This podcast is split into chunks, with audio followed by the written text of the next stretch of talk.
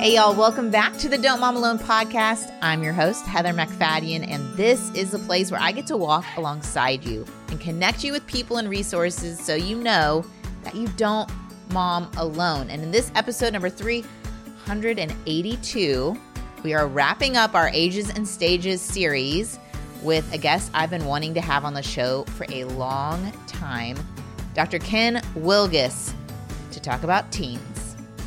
And this is the main message I think for concerned Christian parents is you need to give your young adult the message you can grow up here in this house. You do not have to get away. There's just mm-hmm. so many, you know, Christians, young people that felt like the only way I was going to reach the essential stage of adulthood is to get away. And we don't want that. Dr. Ken or Ken is the author of the book Feeding the Mouth That Bites You. Such a great title. And it was through his work as a licensed psychologist for many years, helping parents and young adults navigate what we call the teen years. And he discovered really the word teenager wasn't a thing until 1941. And so, how do we start helping our young adults navigate freedom and learn responsibility and move into adulthood while still under our care? He has a great framework for this.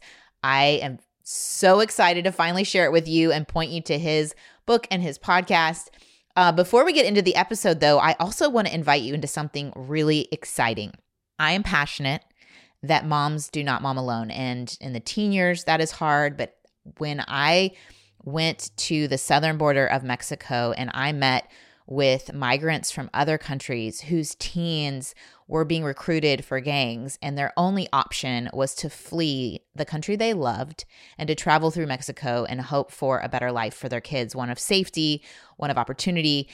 So, when I heard about what Compassion was doing, this great cause that I get to invite you guys to be a part of, I was thrilled because it's happening in Guatemala. We can do something to help a group of 125 women in Guatemala we get to work together and give them the opportunity to be financially independent to help support their family right where they are. There is a bakery project headed up by a local church and supported by Compassion International, and they need commercial ovens to get this bakery workshop started. The ovens cost about $12,400, and that works out to be about $100 each woman. But those $100 for each woman stand in the way between her and her ability to support and learn a skill that brings her dignity, financial independence, and to provide for her kids. So we can do this. If you go to compassioncauses.com forward slash DMA, you're going to see some options. Click the income generation button and then it'll give you one more little prompt. You say, make a difference. You'll see a bakery workshop give whatever you can. This is not a long term financial commitment. $5, $10, whatever your budget allows. And together, I believe we can equip these moms and create this opportunity for them to have an income and independence. And I'm super excited to give you an update next week on the episode. Also, follow along on Instagram at Don't Mom Alone. All right, so now let's get to my interview with Ken. I'm so excited to share them with y'all. Here we go. Dr. Ken, welcome to the Don't Mom Alone podcast. It is so great to finally have you on the show. It's great to be here. Thank you for having me. I think it was with my oldest when he was hitting the teen years that one of my mentors mentioned your book, Feeding the Mouth That Bites You. I always get it wrong and say feeding the hand that bites you, and that that's not it. That's not it. But it just blew my mind. The concept was so practical, and yet we applied it. It has been huge in our family. And so I wanted to make sure if we're covering this stage of adolescence that we invite you on the show. So thank you. I, I did not know that. Good. I'm glad that it's been helpful. Yeah, no, it's it is really I mean, we're going to get into it, but this is a unique stage of development that I feel like as parents with your guidance does not have to be as intimidating, does not have to be as stress filled, it allows for maintaining a connected relationship, which is long term. Like I got some questions from people. How do I want them to come back home after they leave? That's and I right. feel like your way does that. And also, it helps our world have functioning adults. like that's very well said. That's right. So That's we don't right. have prolonged adolescence. So we don't have parents calling into colleges and doing the helicopter thing. Right. So let's talk through it. Tell me how you came to this concept of talking not just about teenagers, but about adolescents and all of that. Well, you know, I th- I remember uh, in graduate school uh, changing uh, from basically turning down one internship site because they wanted me to just work with adolescents, and I was like, no, not going to be roped into just that. And then I showed up at Chicago Michael Reese Medical Center, and they said, by the way, about half your time is going to be spent with our intensive adolescent unit. And I was like, oh, great. I think it's because my field is uh, there's a lot of women in my field, and to have a male uh, was pretty necessary for sort of scary adolescents. So you know, you make your own plans, and then God tells you what you're really going to be doing. Yeah. And next thing you know, I did feel like I kind of had a knack for stuff. That'd be even some ways that other therapists were talking to teenagers that I would instinctively go, no, that that's not going to work. You know, and so you just kind of find that niche. And I, I like the way you said it. What I started teaching seminars like this is back in the 80s and 90s when uh, focus on the family james dobson was a big deal. People would spend an entire day actually a friday night and an entire saturday just to learn about parenting teenagers. So we did that. I did that for 20 years or more. People kept saying well why don't you write a book? Well i don't know if you noticed but there's a lot of really good books on parenting teenagers i'm like well why would i need to add anything well it turns out that the one thing that i did feel like needed to happen is in all of the information. You know, I work especially with moms who could get a master's degree in development. They've just read everything. I guess the question that kept coming up is how do I know if I'm doing it right? Is there a path that I can be on that even if I'm struggling, I don't have to worry that I don't know what in the world I'm doing? And that's kind of what the goal of feeding the mouth that bites you is, is to first point out the huge important distinction that adolescent stage is.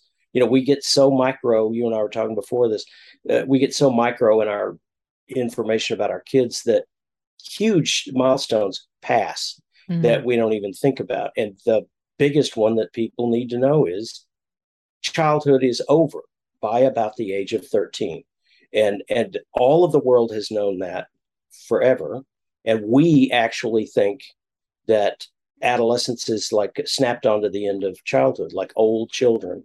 You know, the word teenager wasn't in, really used till 1942. We're, you know, people say, "Well, I have a traditional way of parenting." We we really hang on, especially Christian parents. You know, we really want to be involved, and we're real structured. I'm like, yeah, that's real new stuff. That's not the way it was in Jesus' time. It's not the way around the world. We're the new people, and yeah. knowing that adolescence is a is basically young adulthood rather than old childhood is a huge deal.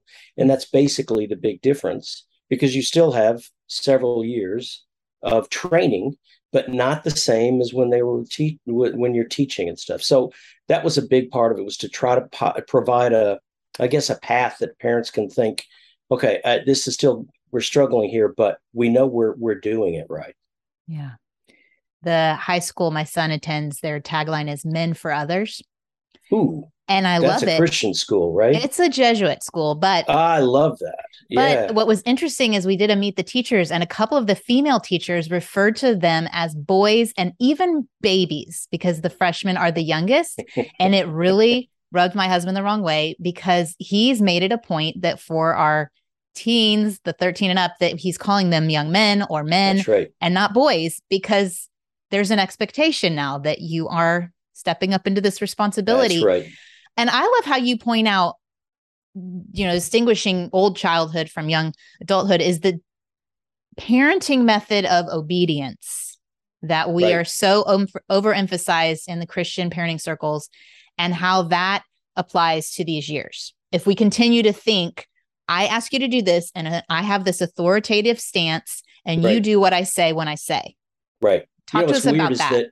Well, obedience is a fine thing to uh, expect from your children. And ironically, uh, more and more younger parents are doing it in reverse. They're actually pretty flexible with their children. They do not demand obedience as much because, well, my child has fill in the blank, impulsive, uh, kind of distract, whatever. We need to be real understanding so we don't demand obedience.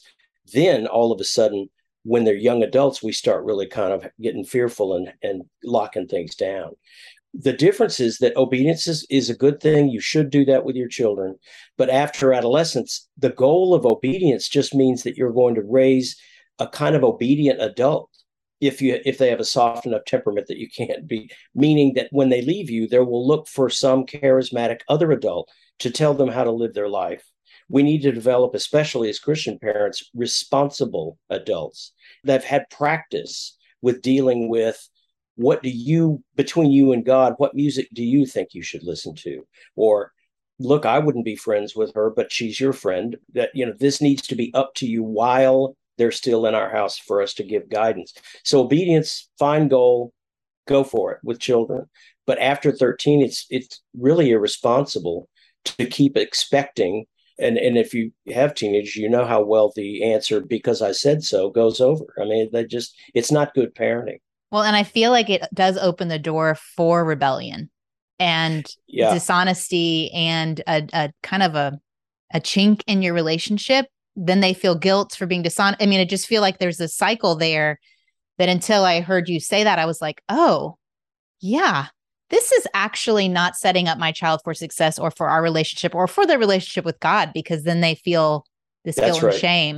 If yeah. I get one more teenager telling me, um, well, don't tell my parents, they'll be mad. But no, I'm not a Christian. Oh, what do you mean? You can't be open about that? I mean, if, if your parents can't even talk to you about that without you fearing you're going to, quote, be in trouble, then you got nothing going. You know, when you say rebellion, it's funny because I've spent 30 years talking to hundreds of teenagers, and you find out that that what we call rebellion has a purpose. Yeah. Their purpose is, you know, to answer the question, okay, when will you say it's time for me to be on the same level with you as an adult? That's a reasonable question, but it depends on which side of the formula you're looking at. Teenagers will lie to their parents and mm. spoiler alert, not even feel guilty about it yeah. because it's it's a passive war. You're an occupying army in my life, and uh, I don't have to tell you uh, if I've done my homework or not.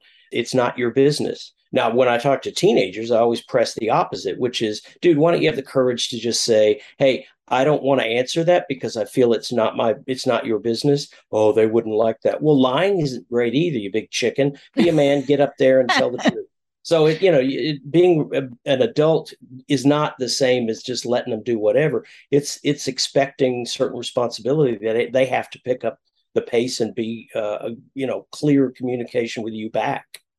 I think I'm going to point out what you said because I'm familiar with it, but in case the listener's not, you say that the a lot of the behavior we see in this age group is them asking the question, "When am I going to be an adult?"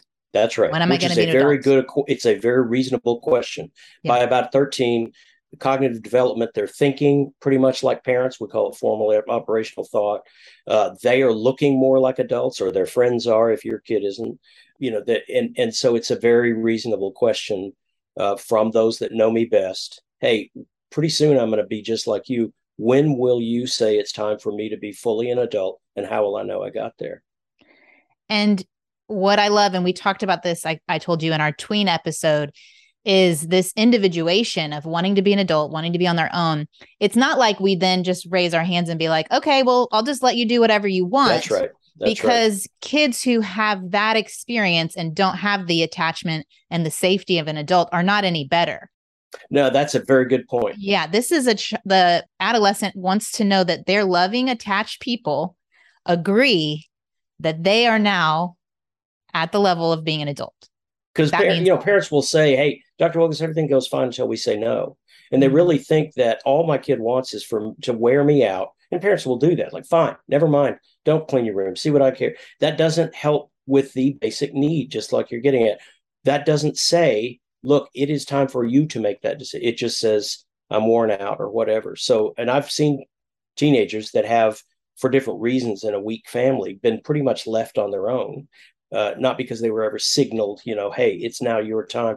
These are not happy teenagers. They're very depressed. It's not it's not what they want. They want to know from the people that know them, when will you say it is time for me to handle this myself? By the way, handle it myself doesn't mean sort of back off because you trust I will do this the way you think I should do this. Handle it myself means you will back away because you know that even if I do it different from what you think I should do, it's time for me to make that choice.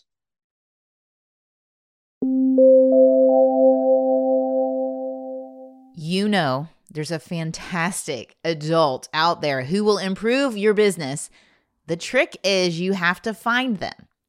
And you need a hiring partner that helps you reach those new heights. You need Indeed. And so Indeed is the hiring platform that will help you attract, interview, and hire all in one place. You're not going to spend hours on multiple job sites looking for candidates with the right skills when you can do that all with Indeed. You're going to find top talent fast with Indeed's suite of powerful hiring tools like Indeed Instant Match, assessments, and virtual interviews. If you hate waiting, Indeed's US data shows that over 80% of Indeed employers found quality candidates whose resume on Indeed matches their job description the moment they sponsor a job.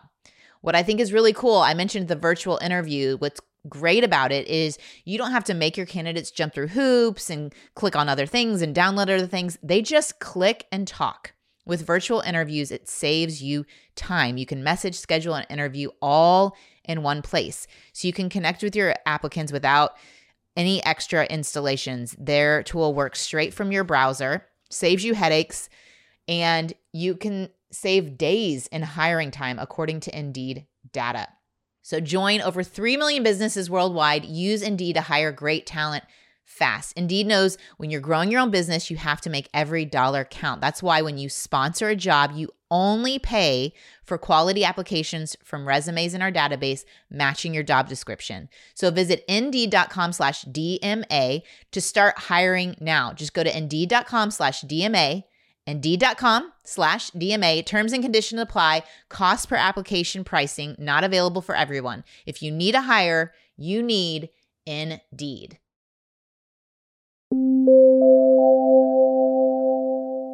If you want everything folded like Marie Kondo in the drawers, ah, and I'm fine Marie with Kondo. them, I'm fine with them being in the drawer or being in my chair, and I know where they are. That's like you, right. You have to be okay with my how um, it's my clothes. I, it's how I look when I go to high school. If I want to have wrinkled things, I may not steam them like you steam your clothes. You mentioned this battle. You used analogy. I know, and I've got a map behind me. It's making me think of what you're you, did, you talk about. Yeah. Um, you talk about planned emancipation. Yes. And you have this country analogy. I would love for you to talk through that because we're saying this. Yes, they want loving, caring people who tell them you are now an adult and you have this formula. Tell us the formula. Give us the formula. Well, okay, so it's funny because um, when you said it's you always get the title of the book wrong. I had an agent once say, you know, your title sounds like a cookbook. Why don't you name the book Planned Emancipation? It's uh, that oh. central to the whole thing. Yeah. Uh, so planned emancipation is essentially understanding what a young adult needs, an adolescent needs, which is individuation. When will you say it's time for me to handle these things myself? You get on top of that and you announce, you know what?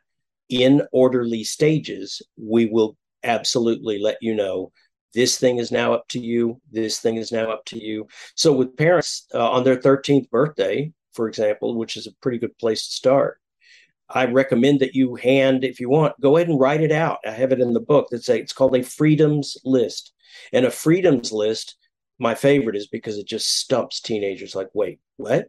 Because it says on one side, uh, these are your freedoms. Uh, and the language I recommend is something like, uh, for example, music. If you're trying to still control your teenager's music in 21st century, I'm here to tell you, you just look silly because you can't. So to get out ahead of that, you want to absolutely let them know we're okay with that. So you put on the freedoms list, not you can listen to bad music. That's a privilege. Freedom says use your own judgment in deciding what music that you want to listen to. Now, on the other side of the page is boundaries that you don't want to overemphasize, but your freedom shouldn't mess with us. So, boundaries that you have to be responsible for is um, if we catch your little brother listening to it, you'll be in trouble. Uh, I don't want to hear it. It's got to be through your headphones, things like that. But the key being, it's a list of saying now that you have started young adulthood, we think you need to make your own decision about these things. Use your own judgment. That's the oxygen that Western, especially American parents, don't know how to give to their teenager. We didn't get it.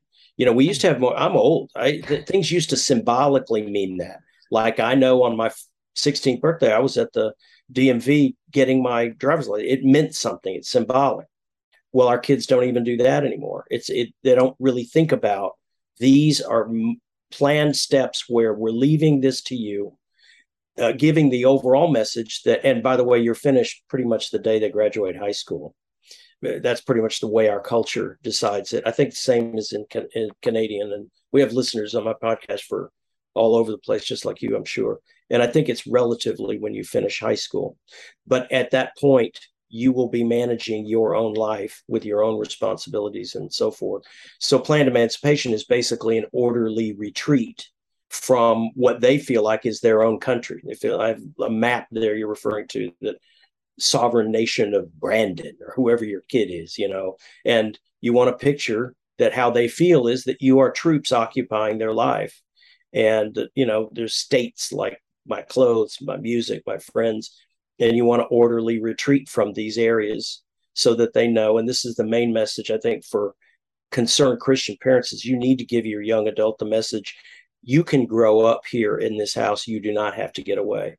There's mm-hmm. just so many you know Christians, young people that felt like the only way I was going to reach the essential stage of adulthood is to get away, and we don't want mm. that.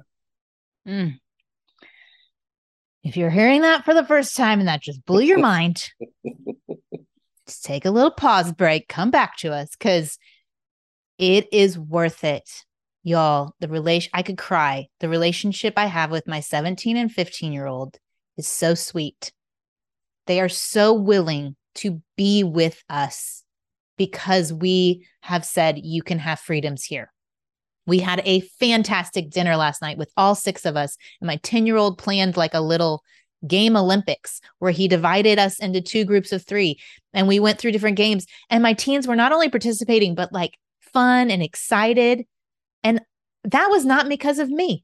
That was because they feel like we aren't micromanaging these areas. So they're willing to come be with us. And it is a gift. I'm super thankful to you, Ken, for giving our family because I would have micromanaged like and felt like, oh my gosh, my son's listening to explicit rap music.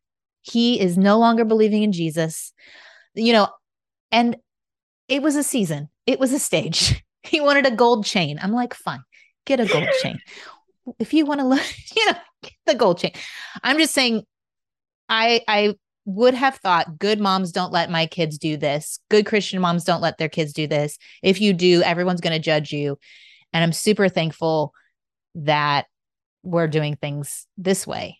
Well, you know, the intensity that you say that is really gratifying because, uh, yeah, it has that effect of absolutely keeping your relationship with your children. My kids are now late 20 and 30s with grandchildren. So, but I'm particularly encouraged to hear that because it's hard for moms. Yeah. It's hard for good nurture mothers. It to, you know, again, you're not letting go of everything. There's still a list of stuff that you can't do. Phone is always the thing Ugh. that it's they'll fight you to the death over.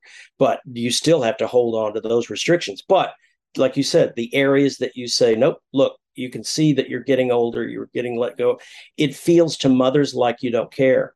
Nurturing says i need that's my child. I need to make sure and take care of her to do what she needs. Uh, and it's really tough to not feel like you're doing it wrong and you're showing that you don't love uh, your young adult child. So I, I love that you get it and you're passionate because i'm sure it was harder for you than their dad uh, dads tend to kind of get this a little bit but it, it really good moms it's hard I think some dads it's it can be hard. And I was going to talk about that, yeah, like true. aligning as a parent. Like if the dad grew up maybe in a more authoritative right environment and that worked for him, quote unquote. That worked right. for him. He hasn't maybe dealt with all his junk, but that quote unquote, I raised me up to be an adult. Then they're not willing to maybe consider giving these freedoms because that feels like we've lost this authoritative role in our kid's life and they're just yes. going to become a hellion vice versa mom might feel that way too so right. talk to us about how do we align as parents which is i think the teen years brings a lot to this like your marriage can have a really hard time because yes. the stakes are so high and yes. it feels like failure when really big things happen Okay, so what's really important to know about that is that parenting issues, for example, are one of the big three that don't cause the problem in the marriage. It displays the weakness in your marriage. It's money, religion, and children are the main big three that are just very important to both of you. And you may wake up and by adolescence for sure when you realize, wow, we do not see this the same. Yeah. The most common is a dad who's not great at expressing it, but he is actually saying we need to not get into unnecessary control battles. We should back off. And a mom is thinking, you are nuts. You're not even here as much as I am. You don't get it. And uh, he'll do that male thing of, fine, if you want to do it, and he'll back off, which makes her feel alone, which is just really difficult. So the first way to deal with that is to recognize that uh, you don't start loading up your parenting book ammo and fire at each other with no no i found a thing that said this and that you have to treat that as married people and mm-hmm. that means knowing about how marriage works which is a whole different thing i got into doing a lot of marriage therapy because of this you know you can't do one without the other so you don't just step in and start demanding or angrily because you know you're scared so you start getting really intensely arguing with each other about stuff. You have to take care of each other. And what that almost always means is that a, a husband has got to be careful to make sure his wife feels heard and not more than just heard, but like really understood.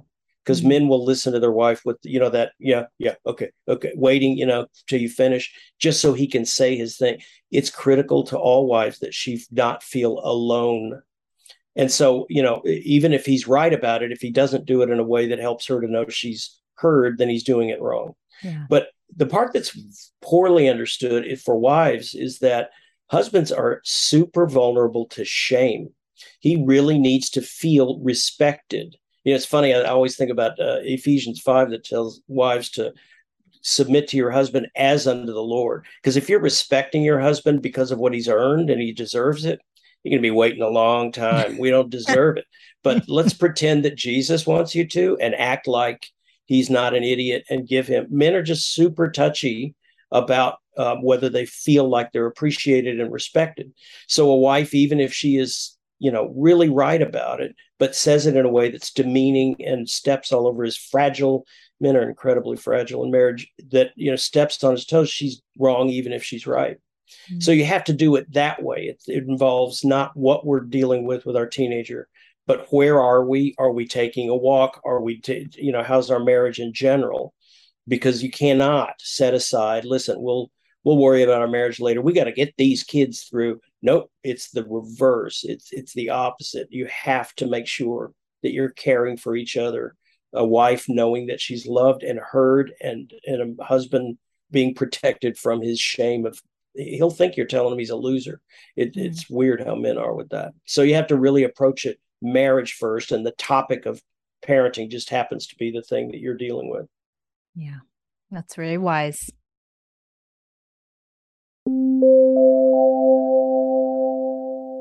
Some of you know that I'm in the stage with my oldest son, who's 17, of looking at colleges. And last weekend, we went on a trip to Auburn, Alabama, where my brother was a student eons ago.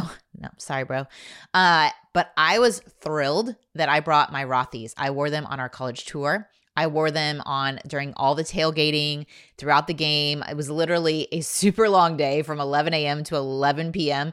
And my feet felt great because Rothy's were comfortable. I also knew that they looked amazing. I got lots of people asking, "Oh, where are these from?" because they had the Auburn colors on them. They were like um had a little blue, had a little orange. They have so many amazing sneakers. If you have not checked out Rothy's, not only, like I said, are they cute with classic styles, they are made with recycled single use plastic bottles. So, whether you do the slip on or lace up, you're going to find extraordinary comfort with them and know they're built to last. And you know how keeping white and really any other color sneaker can be a challenge? That's why that's awesome. They're 100% machine washable. So they can stay your favorite shoes for years to come. Rothy's original slip on sneakers won Best Slip on Sneaker from Self Magazine's 2022 Sneaker Awards. So, comfort, you can wash them, they last, they're cute. Why have you not checked them out? Get stylish shoes. They're versatile and durable enough. You can wear them all the time with Rothy's. Get $20 off your first purchase at rothys.com slash DMA. That's R O T H Y S dot com slash DMA. Being with my brother last weekend in his alma mater, I felt like I got to know him a little bit better. I got a view into his story. He's 11 years older than me, and there's so much that I don't know about him and just seeing him run into his fraternity brothers and just hearing little stories from his time in college, things I'd never heard before. It got me wondering how many other stories don't I know about my brother? That's why I love Storyworth, whether it's your parents, your siblings, an aunt and uncle. Storyworth is an online service that helps you and your loved ones stay connected through sharing stories and memories. Every week, Storyworth emails your loved one a unique prompt of your choice from a vast pool of thought provoking questions like, What's your fondest childhood mem- memory? or What's the best advice you ever received? You can read through these answers and get more connected with your loved one. And I'm not the only one who's discovered incredible stories. The Storyworth podcast spotlights actual Storyworth customers who volunteer to share their stories with you. The podcast shares some of the most heartfelt, hilarious, and inspiring stories for everyone to hear. Storyworth brings you closer to your loved ones. Learn all about the stories you can discover together at storyworth.com slash podcast. That's S-T-O-R-Y W-O-R-T-H dot com slash podcast to learn all about the stories you can discover. Storyworth.com slash podcast.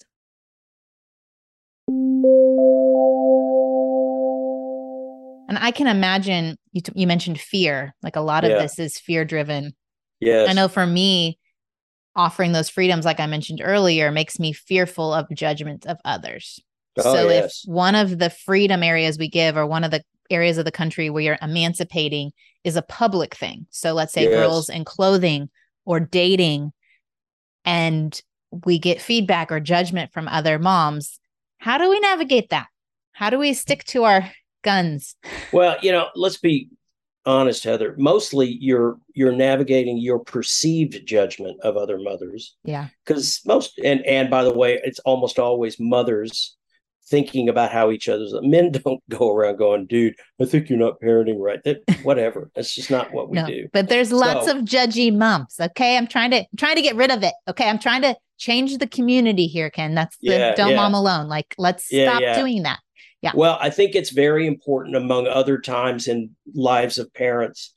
Mothers need to be in community that supports each other, which will mean, by the way, because you know, the more fearful mom is the one that she doesn't sound afraid. She sounds knowledgeable and real Mm, passionate. And yeah. the worst is uh, actually more obedient to God than you are. Oh, great. Okay, fine. Go ahead. Uh, you know, it, it's we're all fearful, yeah. and I think Jesus will forgive us for our fear, but we really need to push against it. Uh, Mhm. These are not our kids that God steps back and crosses his big fingers and hopes we don't screw it up. You know, you're not even with your kid right now. Jesus, the Spirit is with our kids all the time, doesn't need your help. It's actually a passionate process we can have the opportunity to join into, which is great, but it's Yeah. not the scary thing. So I think, yeah, you really do have to. Uh, I know churches that have a whole program that looks at some marriage stuff. They use my book as well and uh, mentoring parents that really walk uh, parents through this, especially that fear of, you know, I'm I'm looking like I'm doing it wrong because it never works out the other way. The parent that's giving over um, more uh, freedoms almost never is the one that wins the judgy war. It's the fearful, over controlling mom. And again, I think you have to have compassion that, you know, she's not uh, trying to be judgy. Uh, we're just A, sinful. That's what we do naturally. We judge all the time. But B, she's afraid. Yeah. So you have to kind of not only uh, help encourage each other that it's okay, you're doing it right. I saw your daughter's hold the jeans and the holes in her jeans Sunday. I got it. Yeah. But you did good. You know, but She's you also have to help the scared one. Yeah, that's exactly right. Which uh, she's at church until the age, maybe senior year, that you say you don't have to go to church either. Yeah, everyone relax, take a break. Yeah. Everyone just had a panic Teamwork. attack, Ken. Can be late. It should be late in life, spring Yeah. of senior year, maybe. But yeah, the point that you say, by the way, it's between you and God whether you go to church or not. Yeah. Why? Because what do you want to do? Wait until they leave your home to then make that decision? Yeah. I don't know if you saw, but the world is getting darker. Christianity looks ridiculous to the world. Well, we I think the world's always we, been dark, right? Like, I mean, let's talk about like the medieval times. I mean, yeah, well, I'm not gonna, yeah, I'm not gonna make a statement for, um, you know, the good old days. Yeah, I'm old no. enough that, yeah, ask an African American uh, Christian about the good old days yeah, in the '60s. No, no. but no, I don't think as that, far yeah, as yeah. The, this kind of general sense of pushback, our our young adults have to leave home with their own strength of commitment, not based on their parents. Totally. Okay, so I know our time is wrapping up, but I get a lot of questions about dating. Yes. And I think it would be good to frame that question in light of planned emancipation. Like, yes. what would that look like in a plan? So there's research and everything says there's there's virtually no reason to allow dating before 16. Dating is like when you can go off in a car with another human, you know, and be on your own. And there's no reason to do that earlier uh, group stuff, sure, but you want to be pretty open that your rules about dating mostly are about sex.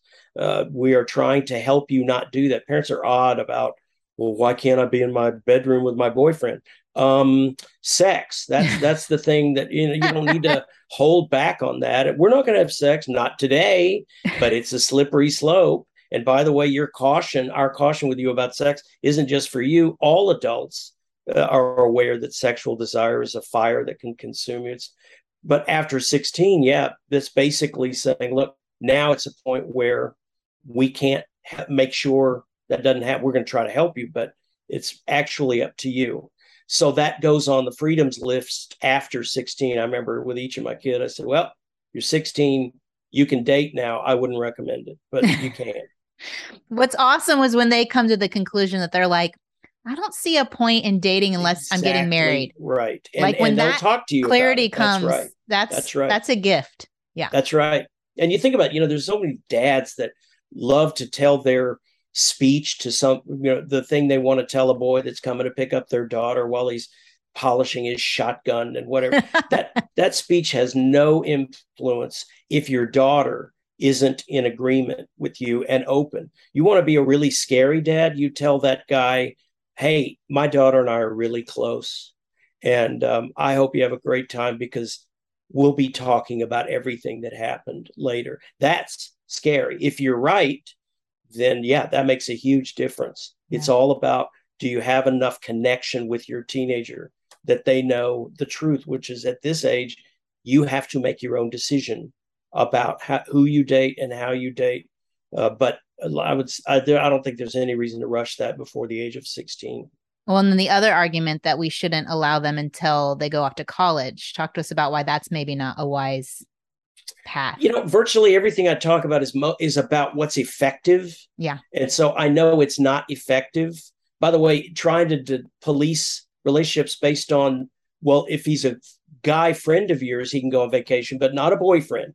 That's ridiculous. I don't care what you call it. You, you know, he may be your fiance, but you can't get in a car with him until you're 16, you know. So, but with this idea of waiting until they go to college doesn't work because they will get together with other teenagers. And then, secondly, as we've said the whole time, that's a perfect example of uh, you won't get across the message you're trying to get across about purity and and sexuality the only message they'll hear is you're still a kid you're still a kid you're still a kid. I have to get away i can't grow up here and they won't hear you. So um, you you really need to put you put everything eventually into that freedoms list so that and we don't have time to get into it but that makes you much more effective as you mentioned in communicating. Your kids will talk to you about stuff if they know they have freedom. They will come and even our children, not everything, but they asked our advice about stuff. Yeah. Uh, we could talk very freely because we let them know the thing we're talking about isn't our basically what we're protecting. It's up to you. And it's very influential. You can be very much more influential with your kids. What are some good phrases as we're having those conversations that kind of give? I heard you say it when you were talking about music. Like, how does that choice you you use some words i'd love to emphasize like good wording as we're talking to our kids about these that's a great question judgment is one of the first words i would try to work that in i can't you know teenagers will come and they're so frustrated and you know uh, you know she always asks when am i where am i going to be and all that and i said to teenagers, "You're a good kid. You always are where you want to be. Why does it bother you?" Um, um, and I'll say, "Is it because they don't seem to trust your judgment?" Yeah, that's it.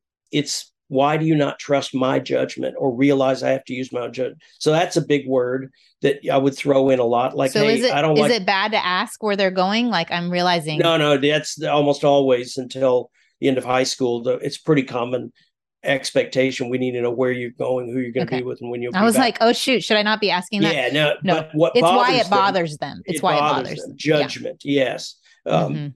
but but you know looking for opportunities to say look can i ask you about your music? And i know you know at your age that's another one. At your age you're too old to be answering to me about that. You have to use your own judgment. But can i just mention that one would be one you want to look for creative ways to involve them more as an adult than with children. If you've got children still in the house and a, and teenagers in the house look for creative ways to say hey we're going to be talking about vacation this summer.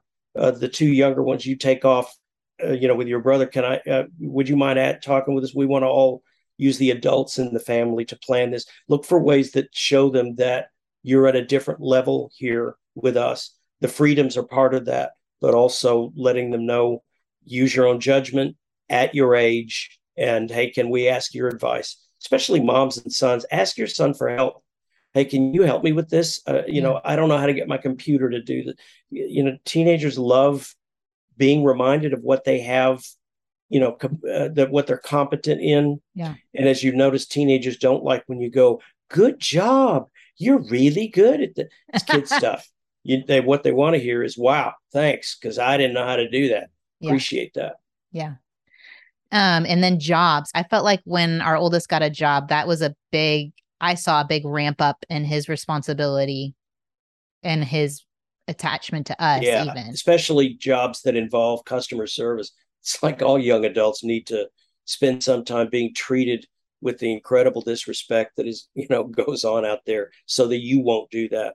But a job i think it, you know it's complicated with teenagers getting a job but i i, I think it's a huge deal to um, make sure that at the very least uh, we're cutting the money flow because you need to go get your own job and we Mm. expect it. Not here's you know six places i've applied for you and i got you a little thing. You know it really needs to be about um, i'm not paying for all this stuff. Uh, you know you're 17 forget it. You need to figure that out yourself and and give them more than just a lesson in jobs. It's a uh, requirement that you know you're expected to uh, pull your own weight here at your age so you get pretty firm about it And there are things that we don't get to dictate anymore. Like we don't get to say, don't talk to me in that d- disrespectful way. Right. Uh, well, okay, that's the tricky part is Yeah. that what you're talking about is that most households, it's a good idea to have a, a respect rule, Okay. but it is easier than you think to accidentally make a rule that says you're not allowed to be real mad at me for something I think isn't reasonable. That's not a fair rule. But if you put in you can't yell at me, well, if anyone's married, you've been married and know that the other one will go, I'm not yelling. Yes, you are. Judgment about yelling, uh, it's tone of voice, uh, sarcasm, all these under the radar things, they are difficult to put on a rules list because if you watch a video of it, how do you know you're seeing it? So, what you can police is things like you cannot call me names, you cannot curse at me, you cannot give me direct orders. Those are three easy ones. People often don't think about the direct order. Hey, shut up, get out of here.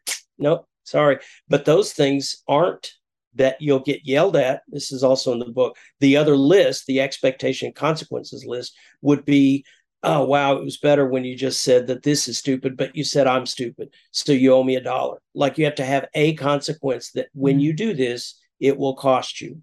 And and you pull the trigger on that every time. If you don't, you're just going to yell at them. Don't Yeah. you call me that? Don't you talk like that? Well, then you just look dumb. Yeah.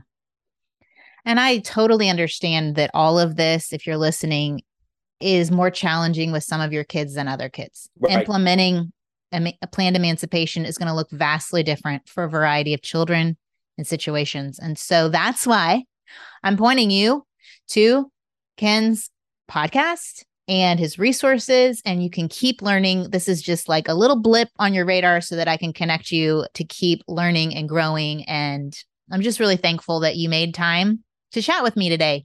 This is really good. Really enjoyed it. Thanks. Well, I hope we can do it again. I'm thankful for you and all your work. And so appreciate it so much.